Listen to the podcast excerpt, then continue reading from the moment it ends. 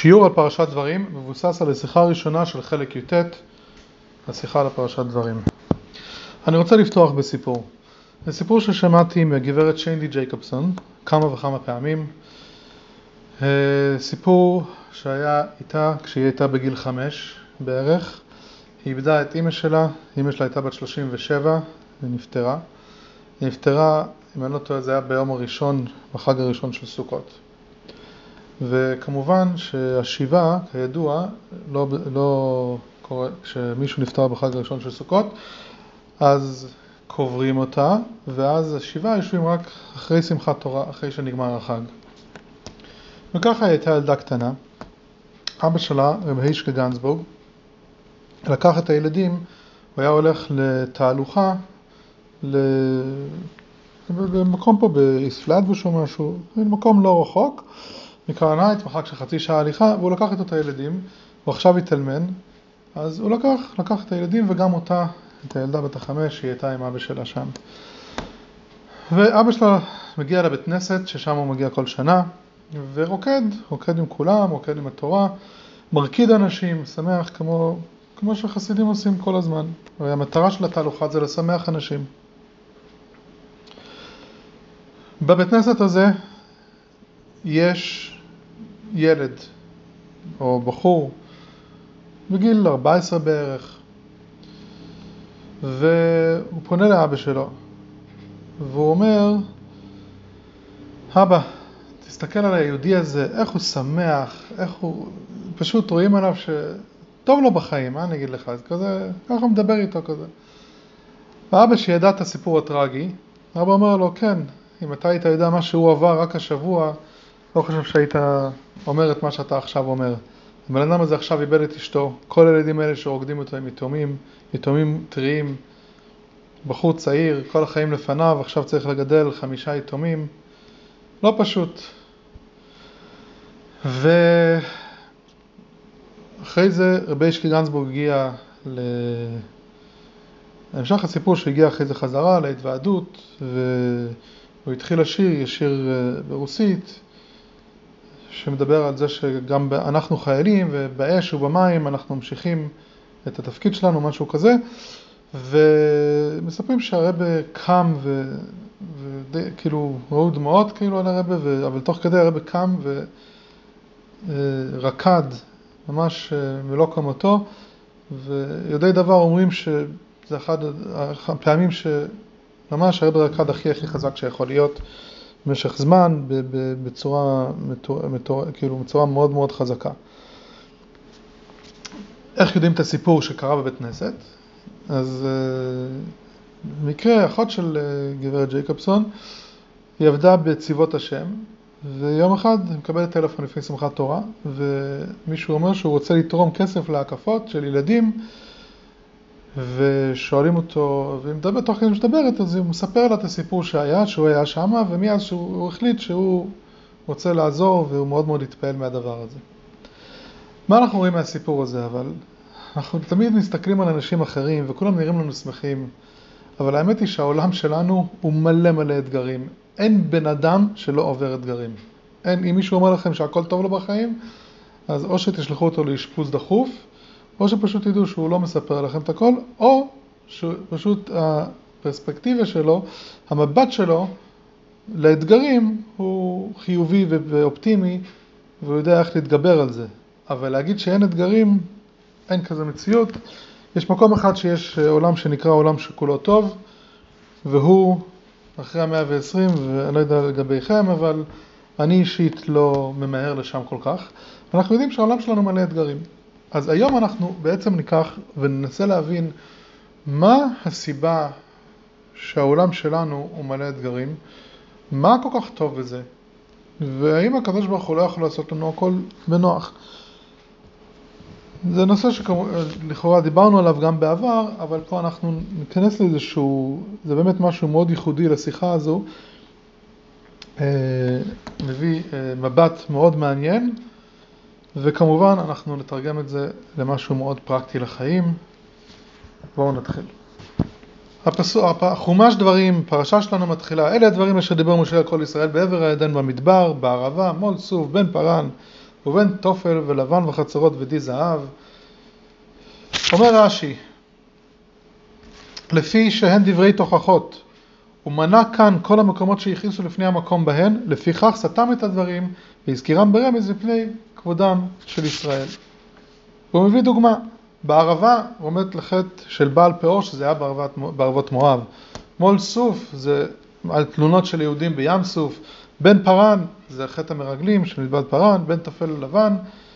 מדובר על המן, זה שאמרו נפשנו קצה בלחם הקלוקל, בחצרות מדובר על מרד קורח ששם זה היה, ודי זהב זה חלק את עגל הזהב, בקיצור הוא רמז להם, וכידוע שחומש דברים בכלל זה, זה בעצם הדברים, האח, אפשר להגיד הנאום האחרון של משה רבינו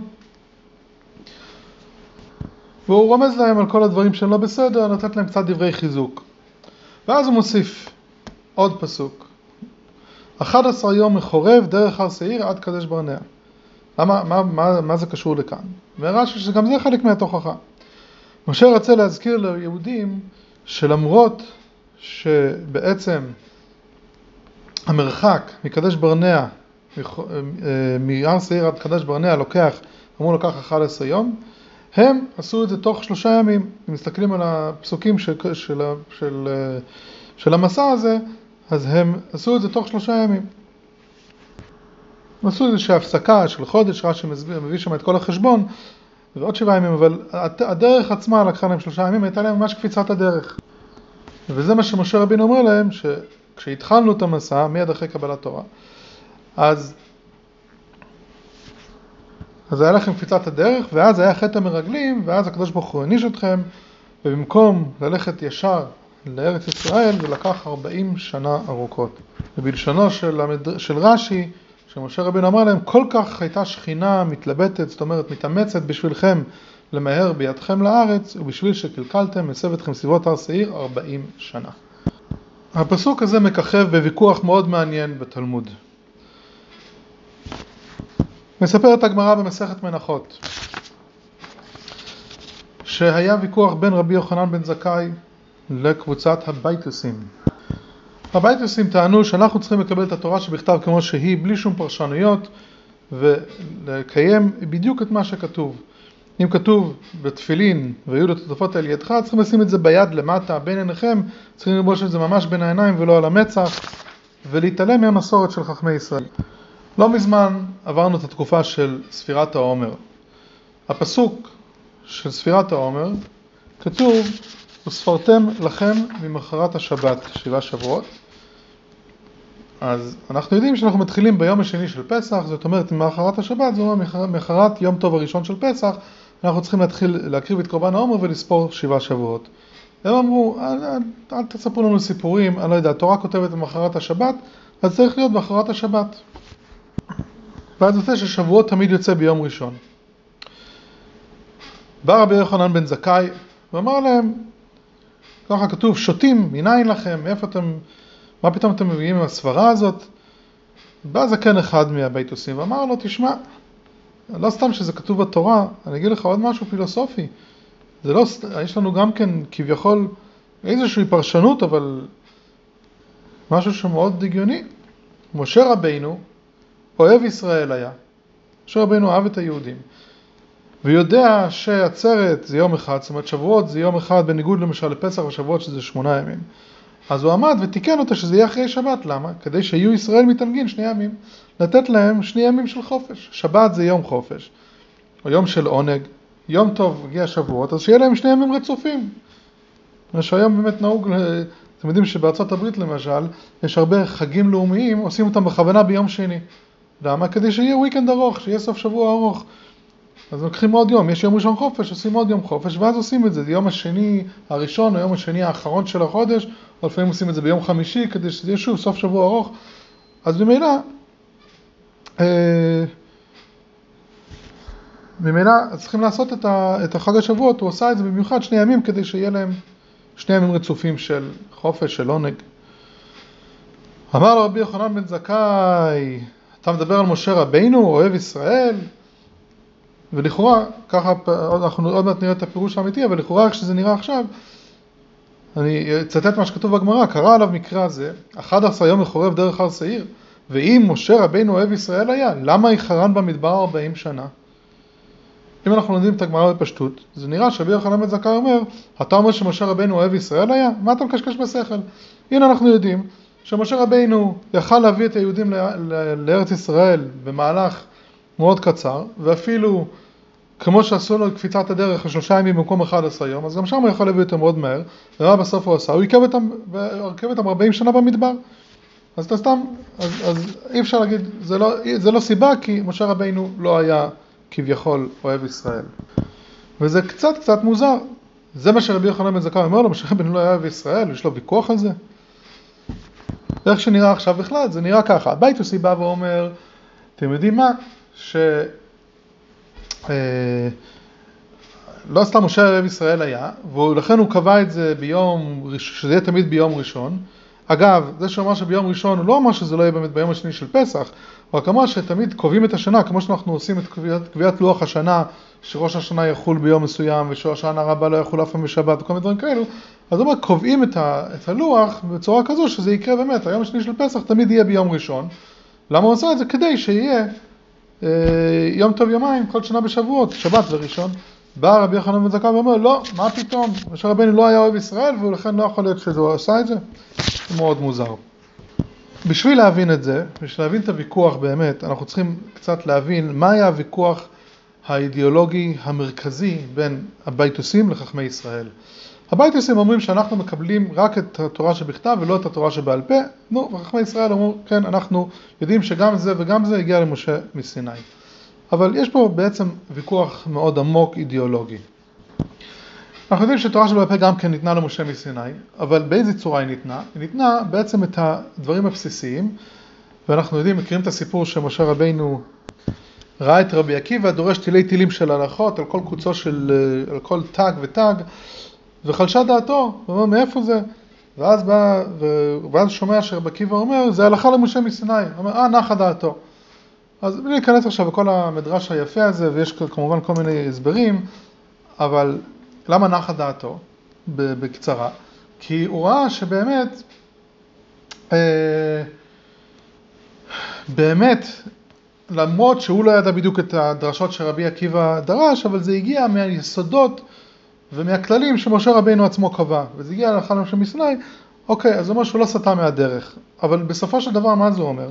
שהתורה שבעל פה, הרי אנחנו יודעים, אפשר להסתכל לאורך כל הדורות, כל הזמן יש חידושים וחידושים, ולמרות שזה חייב להיות, חייב להיות במסגרת מסוימת, אבל עדיין מהותה של תורה שבעל פה זה האדם עצמו, ההיגיון האנושי, אה, שהוא מפתח ונותן את הפרשנויות, וכמובן שאנחנו יודעים שבסופו של דבר זה הכל, אה, כתוב שעד השח ואתה זה הכל ברוח הקודש, אבל בסופו של דבר זה עובר דרך השכל של האדם, והאדם צריך להבין את זה. עד כדי כך, יש סיפור של אה, תנור של אחנאי, היה ויכוח אה, לא ניכנס עכשיו לכל הפרטים, אבל היה ויכוח בין רבי אליעזר לרבי יהושע וחבריו, ואומרת הגמרא במסכת המציע, שרבי אליעזר הגיע, כל, נתן כל מיני אה, טיעונים למה התנור של החנאי צריך להיות אה, טהור. תנור של החנאי זה, זה תנור שמורכב מחלקים, ו, ואז התחיל שם ויכוח, הוא אמר להם ככה, אם הלכה כמותי חרוב זה יוכיח, הוא הביא, הוא הביא ראיה מהחרוב. מה זה החרוב?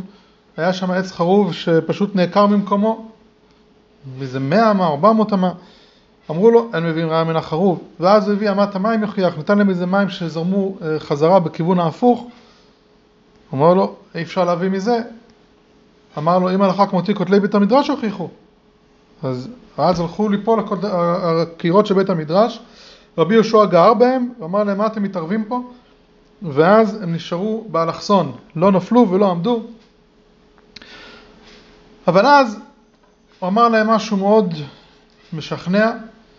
אמר בוא נראה, אם הלכה כמותי מן השמיים יוכיחו, בוא נראה מה הקדוש ברוך הוא אומר. נו, יצא בת קול ואמר, מה לכם אצל רבי אליעזר שהלכה כמותו בכל מקום? אני אומר לכם שמה שרבי אליעזר, יצא בת קול מהשמיים, אומרים, רבי אליעזר אומר, קדוש וזהו, הלכה כמותו.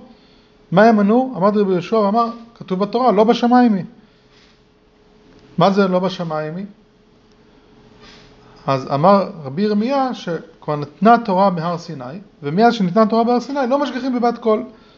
כי כתבת אחרי רבים להטות, וזה אומר כביכול הקדוש ברוך הוא נתן את כוח ההכרעה לחכמים של הדור, ואכן אה, ככה נפסקה הלכה כמו רבי יהושע, והגמרא ממשיכה ואומרת שרבי נתן פגש את אליהו ואמר לו מה הקדוש ברוך הוא עשה באותו זמן? הוא אומר לו הקדוש ברוך הוא חייך ואמר ניצחוני בניי ניצחוני בניי. אז אנחנו רואים שבעצם יש את התורה שבכתב שהיא הגיעה כמו שהיא מלמעלה, בלי שום שינויים, זה באמת הקדוש ברוך הוא הכתיב את זה למשה רבינו, כך כתוב. ואחרי זה יש את הפרשנויות ששוב נתנו את הכללים וכמובן זה היה במסגרת הנכונה אבל בסופו של דבר התורה שבעל פה זה יותר בשכל האדם ותורה שבכתב זה יותר מה שמגיע מלמעלה כמו שהוא בלי שום תוספות ובלי שום שינויים.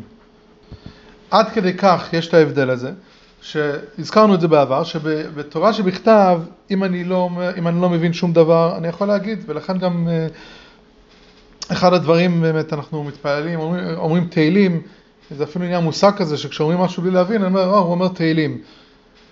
וכשלומדים חומש, כשלומדים בכלל כל התנ"ך, שיש איזה גדר של הפסוקים שהם הרבה יותר ממש אה, חלק, תורה אלוקית ישירה, אז אנחנו לא, לא חייבים להבין, כמובן אנחנו צריכים להתאמץ להבין, לא חייבים להבין, ומצד אחד אפילו כתוב שכמה שננסה להבין אנחנו לא נבין באמת, באמת את המשמעות של הפסוקים, כי הפסוקים יש להם משמעות הרבה יותר עמוקה, היות וזה ניתן ישירות מהקדוש ברוך הוא. ולכן באמת אפשר לברך על התורה, ואנחנו יודעים שמי שעולה לתורה, אפילו אם אנחנו מדברים לדוגמה היום במדינות שלא דוברים עברית, וזה שכל, וגם אלה שדוברים עברית, לפעמים כשהבעל קורא קורא בעברה אשכנזית, אפילו לא מבינים את מה שהבעל קורא אומר, רק שומעים את זה. ומי שעולה לתורה אומר ברכת התורה, והוא פשוט נמצא ליד התורה ושומע את התורה. איך הוא יכול להגיד ברכה על דבר שהוא אפילו לא מבין ולא שומע, ולא, ולא לא מבין בכלל מה שכתוב שם? כי בתורה שבכתב לא צריכים להבין. ברגע שהוא מסתכל על התורה והוא שומע את הבעל קורא, זה מספיק. שומע כעונה זה כאילו שהוא לומד תורה ואם הוא יודע לקרוא עוד יותר טוב, גם אם הוא לא מבין. הכל בסדר. ובאמת צריכים להגיד, אה, אה, לפני שאומרים פסוקים צריכים להגיד ברכת התורה, זאת אומרת ברכת התורה. אומר האדמו"ר הזקן בשולחן ערוך, הלכות תלמוד תורה, שבאמת דברים אומרים, זה בתורה שבכתב, אבל תורה שבעל פה, אם לא מבין את הפירוש, לא נחשב לימוד כלל. הזכרנו את זה לפני כמה שבועות גם בהקשר אחר, אבל הרעיון הוא באמת שללמוד תורה שבעל פה חייבים להבין. למה? כי עצם ההגדרה של לימוד תורה שבעל פה זה ההבנה של האדם. אז ראשית בהגדרה הזו אומר שאני צריך להבין. בא המהר"ל בתפארת ישראל ומוסיף עוד משהו. הוא אומר ככה, אבל תורה שבעל פה שאינו רק איך יעשה המקבל הוא האדם. המצווה, המצ, המצ, המצווה דבר זה, הוא שייך אל המקבל. ואם לא היה תורה שבעל פה, שהיא פירוש של התורה, לא היינו יודעים לעשות שום מצווה. הרי התורה שבעל פה הוא בשביל המקבל הוא האדם, ועוד הרי התורה שבעל פה, במה שהיא על פה, האדם, הרי התורה הזאת מתייחסת לאדם שהוא גשמי. במילים אחרות, מה זה התורה? התורה מלשון הוראה. תורה, אחד מהתפקידים של התורה זה ספר הלכות, זה ספר הוראה לחיים, מה אנחנו צריכים לעשות בחיים? גם הלכות וגם הוראות לחיים ש, שיש לנו ביום יום. אז איך זה מתבטא? בתורה שבכתב אנחנו לא יודעים מזה איך לעשות באמת מצוות, אנחנו לא יודעים איך להניח תפילין, לא יודעים אפילו איך להדליק נרות, נרות שבת, זה בכלל מצווה דה רבנן, אפילו איך לשמור שבת אנחנו לא בדיוק יודעים את הל"ט מלאכות מ, מ, מהתורה שבכתב כמו שזה, מהחומש שאי אפשר לדעת את זה, אז איך אנחנו מיישמים, אוקיי, כתוב זכור את יום השבת לקדשו, שמור את יום השבת לקדשו, איך אנחנו עושים את זה ביום יום? אנחנו חייבים את התורה שבעל פה בשביל להביא את התורה אלינו. במילים אחרות, אז התורה היא כולה מלמעלה, התורה היא כמו שבאמת ניתנה תחת אה, חמודה גנוזה תחת כיסא הכבוד ותחת אה, באמת עצמותו של הקדוש ברוך הוא, ענה נפשי כתבית יעבית, זה התורה שבכתב. התורה שבעל פה, תפקידה היא בעצם להביא את זה גם להבנה שלנו וגם לתרגם את זה ליום יום שלנו, איך אנחנו מביאים את זה לחיים, לחיים היומיומיים שלנו. הוא אומר את הגמרא בברכות, מרגלי בפומי דרב, רב היה רגיל לומר תכלית חוכמה, תשובה ומעשים טובים. שלא יהיה אדם קורא ושונה, הוא בועט באביו ובאמו וברבו ובמי שגדול ממנו בחוכמה ובמניין, שנאמר ראשית חוכמה יראת השם שכל טוב לכל עושיהם. המטרה, וכתוב גדול תמיד שמביא לידי מעשה, אנחנו צריכים, התלמוד בסופו של דבר צריך להביא לידי מעשה יומיומי ולידי להביא את זה לחיים היומיומיים שלנו. אבל זה נעשה רק דרך תורה שבעל פה, לא דרך תורה שבכתב. תורה שבכתב כמו שהיא, היא, נש... היא נשארת משהו אבסטרקטי, יש כמה מצוות שאפשר לעשות, אבל בגדול זה לא מביא את זה לחיי היום-יום, ודאי לא מבחינה רעיונית, אנחנו לא יכולים להבין איך כל דבר רלוונטי אלינו, וגם מבחינה מעשית. אם לא היה לנו את השולחן ערוך, לא היינו יודעים איך להתנהג ביום-יום. מה זה אומר? שאנחנו אומרים שבעצם תפקידה של התורה, למרות, ש... למרות שקיבלנו את התורה שבכתב, אנחנו מציבים את התורה שבעל פה, מה התורה שבעל פה עושה? מביאה את התורה, מכניסה אותו לתוך העולם הזה. גם לאדם, לשכל, גם בחיי היום-יום, איך שאני חי את החיים שלי בתוך העולם הזה הגשמי, אני מתרגם את זה. באמת כשלומדים תורה בגן עדן, שאין גוף גשמי ואין שום דבר, אז, אז לומדים את זה אחרת. לומדים את זה רק מבחינה רעיונית, או כל מיני דברים, אה, איך, ש, איך שבאמת התורה היא יותר אלוקית, אבל פה בעולם הזה אנחנו מביאים את התורה לתוך העולם, וזה בעצם מה שנהיה במתן תורה. באו הבייטיסים ואמרו לו, מה פתאום, תורה זה צריכה להישאר תורה שבכתב. נכון, יש לנו גם מסורות, אנחנו מבינים, יש לנו גם סיפורים על משה רבינו, אבל בסופו של דבר, מה שצריך להיות זה התנתקות, התנתקות מהעולם. התפקיד של התורה זה לתת לנו חוויה אלוקית כזו, שהיא פשוט תעיף אותנו מהעולם ותביא אותנו ל... כביכול נהיה בגן עדן כבר כשאנחנו פה בעולם. נהיה כולנו רוחניים ונתנתק לגמרי מהעולם. והיות והתורה שבכתב היא כל, כל כולה רוחניות וקדושה, אנחנו מתחברים לתורה שבכתב. תורה שבעל פה, כבר יש פה את הממד האנושי, יש פה את הממד הגשמי, המחליף פרה וחמור, כל מיני הלכות כאלו שמדברים על ממש, אה, כבר, כבר מדברים פה ב, ב, ב, אה, בדברים שהם גשמיים לגמרי ופרטים כאלו ואחרים, לא צריכים, לא צריכים להגיע לזה לכזה פרטים. המטרה שלנו זה פשוט להיות רוחניים ולנתק אה, לנתק את העולם מהדת. עכשיו דיברנו על זה גם כן בעבר, ונביא את זה פה מלקוטי תורה בפרשת בלק, אומר, אומר האדמו"ר הזקן, מה זה שבת? שבת בעצם מסמל את הדבר הזה. הוא אומר, הוא אומר ככה, על שבת אין העבודה מבחינת עמל כלל, לא עובדים, כש, לא עובדים בשבת מבחינה זו שאנחנו לא באמת מביאים את, ה, את הדברים, אסור לנו להתעסק עם ענייני העולם, רק ממש קצת, ול"ט מלאכות בעצם אומר לנו שאנחנו צריכים באמת להתנתק קצת מהעולם, וצריכים רק להתענג על השם, וקראת לשבת עונג, וזהו שבת אותיות תשב, שזה להשיב את, את העולמות, עליית העולמות. הוא אומר, בשבת מתגלה בנפשו מבחינת אלוקות ובחינת גילוי ממש. בשבת אנחנו הרבה יותר רוחניים, מה שאין כאן בחול, אז לא מתגלה אלוקות בבחינת גילוי, ורק אנחנו רוצים, ואפשר לצעוק להשם, אנחנו רוצים שיתגלה בנו מבחינת גילוי, אבל בשבת זה הגילוי ממש. זאת אומרת, בששת הימים אנחנו כל הזמן מנסים לעבוד גם מתוך העולם ולהגיע בשבת, זו הדרגה הגבוהה, אז אנחנו מגיעים למצב מאוד רוחני. הזכרנו את זה בפרשת אמור שבשבת אין צמצום ואין נעלם וזה, יש יותר גילוי. בשבת אנחנו רוחניים. באו הבית יוסף ואמרו, המטרה שלנו היא שבת. כל ששת הימים אנחנו עובדים בשביל להגיע לשבת. זו המטרה הנעלית. ואם אנחנו יכולים להוסיף עוד שבת, שם צריך להיות. שם אנחנו צריכים גם, אגב בשבת גם קיבלנו את התורה. לכולי עלמא קיבלנו את התורה בשבת. אז זאת אומרת שהתורה צריכה להיות רוחנית בלבד. וההכנה לחג השבועות, ההכנה הכי טובה לחג השבועות זה, זה, זה שבת. היות והתוכן של חג השבועות זה תורה, ומה זה תורה אמרנו? שזה בעצם הקדושה האלוקית של התורה. ולא דווקא, ולא האדם, ולא החלק שקשור לאדם, ממילא, מה ההכנה הכי טובה? להביא יום שבשבוע, שבאמת גם כן הקדושה מגיעה מלמעלה, שבת, לכן זה יום של תענוג, בלי עמל ויגיעה, בשבת לא מדגישים כל כך את העבודה של האדם, ואותו דבר בשבועות לטענת הבית, הבית עושים. חכמי ישראל מנגד אמרו לא. בעצם התפקיד של התורה, העיקרי של התורה זה להביא לידי מעשה. כידוע בגמרא מסכת קידושין, ש... היה שם מחלוקת עם תלמוד גדול או מעשה גדול, ואמרו תלמיד גדול שמביא לידי מעשה. בסופו של דבר אנחנו צריכים, המטרה היא דווקא ששת ימי המעשה, המטרה היא דווקא בעולם הזה, ולהכניס את, הפוך, להביא את השבת לתוך ימי החול. למה אנחנו, יש לנו שבת? כי אנחנו צריכים מדי פעם, פעם בשבעה ימים, אנחנו צריכים להתנתק בשביל לעשות ריצ'ארג'ינג, אנחנו נכנסים לתחנת דלק, לקבל דלק קצת.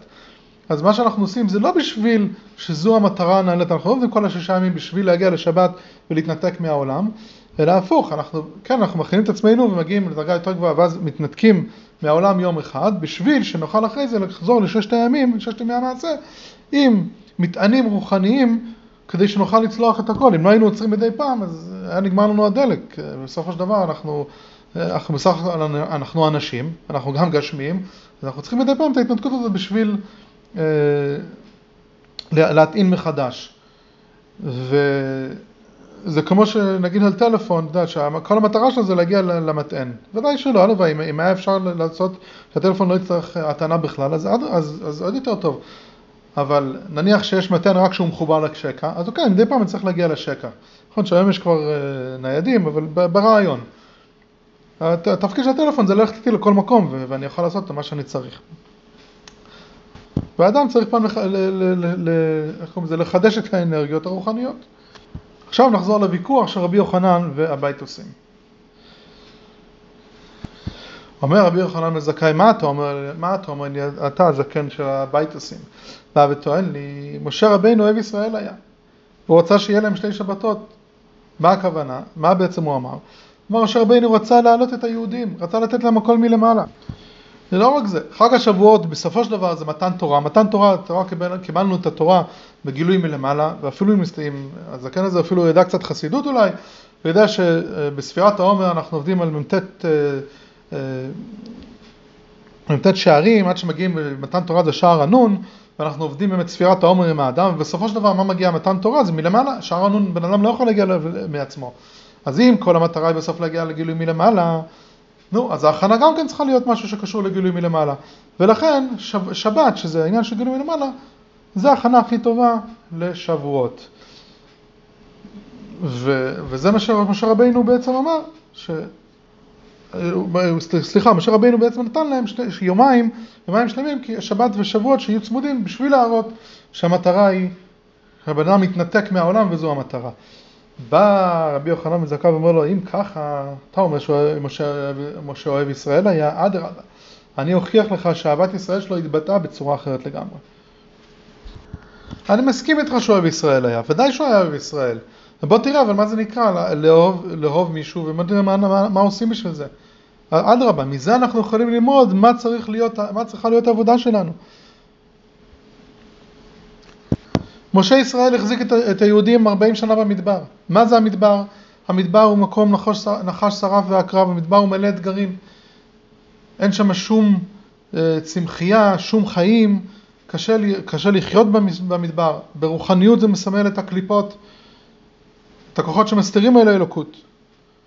במילים אחרות המדבר הוא שממה ואין שם קדושה, אין שם אלוקות. נו, אז אם אוהב ישראל היה, למה הוא שם אותם במדבר 40 שנה? הוא הרי יכל לשים אותם ישר. ומה זה המדבר? אלא מה? מה, מה הם עשו במדבר? מביא אל תראה בליקוטי תורה שעל ידי שנשאו בני ישראל במדבר הכניעו את הקליפות, נכון שהם נסעו לדרך הקליפות ולא רק זה, מעשה אבות זה פעולה לבנים עד סוף כל הדורות שהיום שאנחנו יכולים להכניע את הגוף כדי שהגוף שלנו יסכים לרצון הנפש האלוקית זה על ידי שכבר אז במדבר משה רבינו העביר את היהודים במדבר של הקליפות והוא נתן להם את הכוח להתגבר על כל הקשיים. אם לא זה, אז אנחנו אפילו היום לא היינו יכולים להתגבר על הגוף והנפש הבעמית ולא היינו יכולים לעבוד, להצליח בעבודה שלנו. מה זה אהבה אמיתית באמת?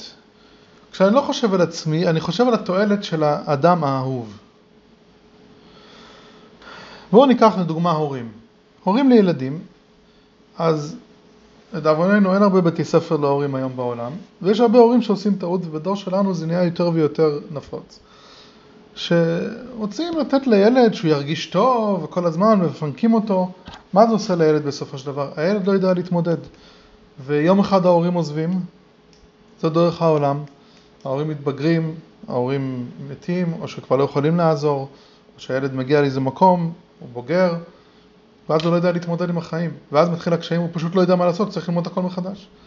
הורים שבאמת אוהבים את הילדים שלהם, ורוצים באמת שהילד יצליח בחיים, צריכים לתת לו עצמאות. כן, אפשר לעזור פה ושם, אפשר להדריך, אבל אם, אם הורים עושים את הכל בשביל הילדים, הם בעצם מזיקים לילדים והם לא עוזרים להם בשום דבר. הם פשוט מזיקים להם. ולפעמים אבא שבאמת אוהב את הילד שלו, אמא שאוהבת את הילדים שלה, מה עושים הורים? נותנים את הילדים, נותנים לילדים להתמודד, נותנים לילדים להיכשל לפעמים, נותנים להם להתמודד עם אתגרים, וככה הם לומדים איך, איך להתגבר על הקשיים.